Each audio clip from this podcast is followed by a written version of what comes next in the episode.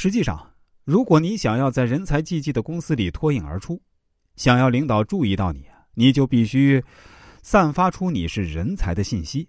不管是表达你的思想方法，或者是工作建议，都需要你能顺畅流利的表达出来。同样的工作内容，在不同人口中呢，就有不同的表述方法。表述的准确、简练、清晰的人，往往能得到更高的评价，因为表述更清楚、更流利，就意味着影响到领导和更多的人。也就是说，你的意见价值就大。所以，口才是一个人内在实力的外在表现。是绝大多数人提升职场价值最重要的载体。在快节奏的办公室里啊，假如与一个说话不着边际、洋洋万言却切不中要害的人谈工作，你肯定会疲惫不堪，甚至会感到厌烦和恼火。他越废话连篇、闪烁其词，越会让你不知所云。这样的人，即使想法再好，领导也无法对他的建议进行正确的判断。茶壶里煮饺子，倒不出来。这就是对这种人的一种揶揄，它的真实含义就是说，如果领导永远看不到饺子的话，就有理由相信你茶壶里根本就没饺子。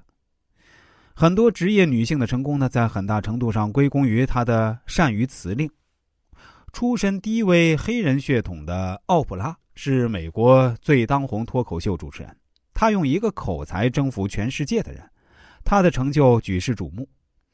通过控股哈普娱乐集团的股份，他坐拥十多亿美元的个人资产。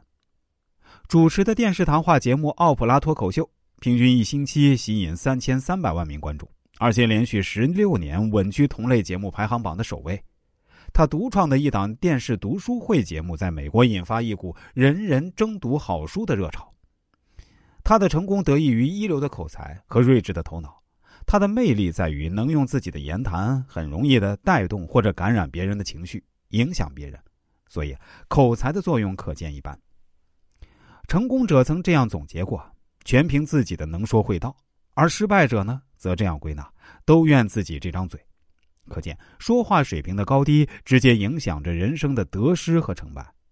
如果你没有语言障碍，如果你并不缺少才智，如果你想成就人生梦想，就不能不具备能说会道的本领，而不善言辞或者净说废话、空话、套话的人，他们的人生必然不会有多大成就。